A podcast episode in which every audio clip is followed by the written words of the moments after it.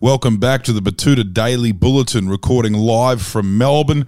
We've got the entire newsroom down here for an array of Victorian activities. We are going to watch some cars race through the city, and we are going to listen to some stand up comedy in the evenings. Uh, a lot going on in this city. Thank you for having us, Melbourne.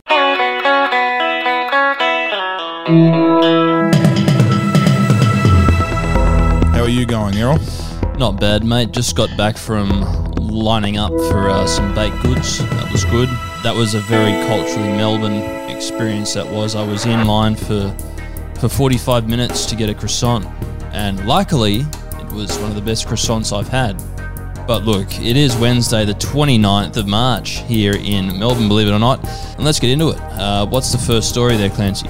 First headline reads Aldi trolleys now taking $5 notes as inflation ramps up across the country. Yes, well, this was bound to happen. In a recent press conference, the Aldi CEO Lyle Klurnup has announced that $5 notes, or any notes really, will be used instead of a $2 coin to gain access to their trolleys. You'll have to roll up the note as if you were going to use a straw. It's a simple description he gave the media.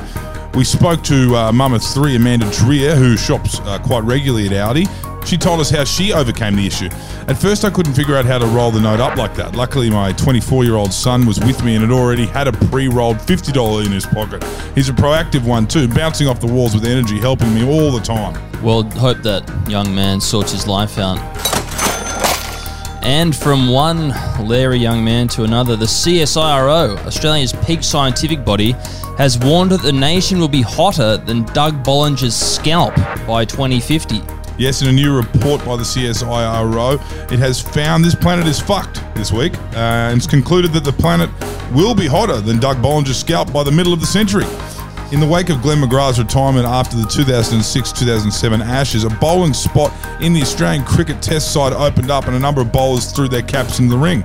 None were better than Doug Bollinger's blue cap, and the big New South Welshman was drafted into the team.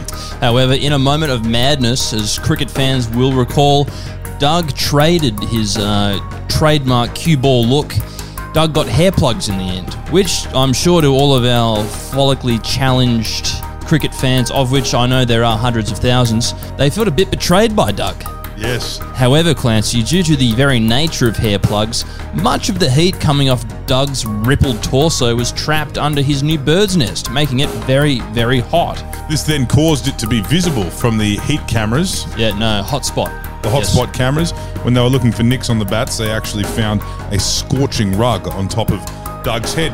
Apparently, the planet is headed this way. If we don't cut carbon emissions, yada yada yada, if all the lefties and the greenies don't want jobs in the Pilliga, yada yada yada, you know, stuff like that.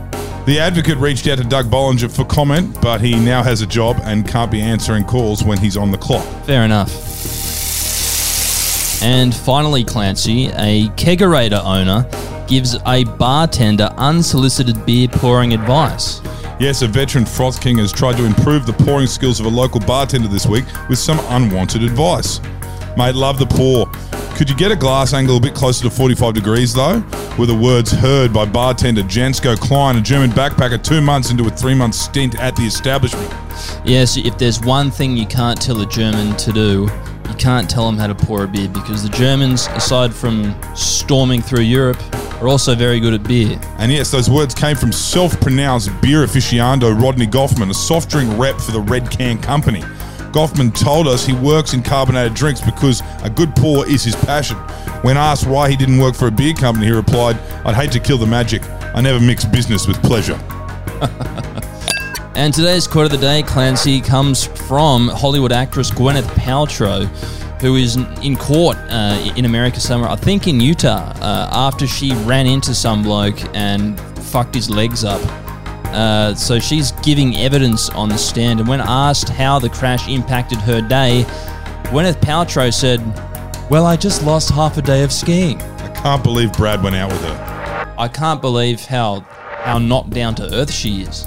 Shocks me to the core." Do you reckon? Is she married to Coldplay? They had a kid called Apple. Look, so she was married to Chris Martin, and for years I thought she was married to Chris Martin, the world's best batsman from New Zealand. No, no, No. no, different. It was Different. Chris Martin. It was not the uh, black cap test great Chris Martin, was it? No, no, no. It was all It was yellow. Coldplay, yeah. Coldplay. Thank you for tuning in to the Betoota Daily Bulletin live from Melbourne. Ciao. Ciao, as they say on Lygon Street.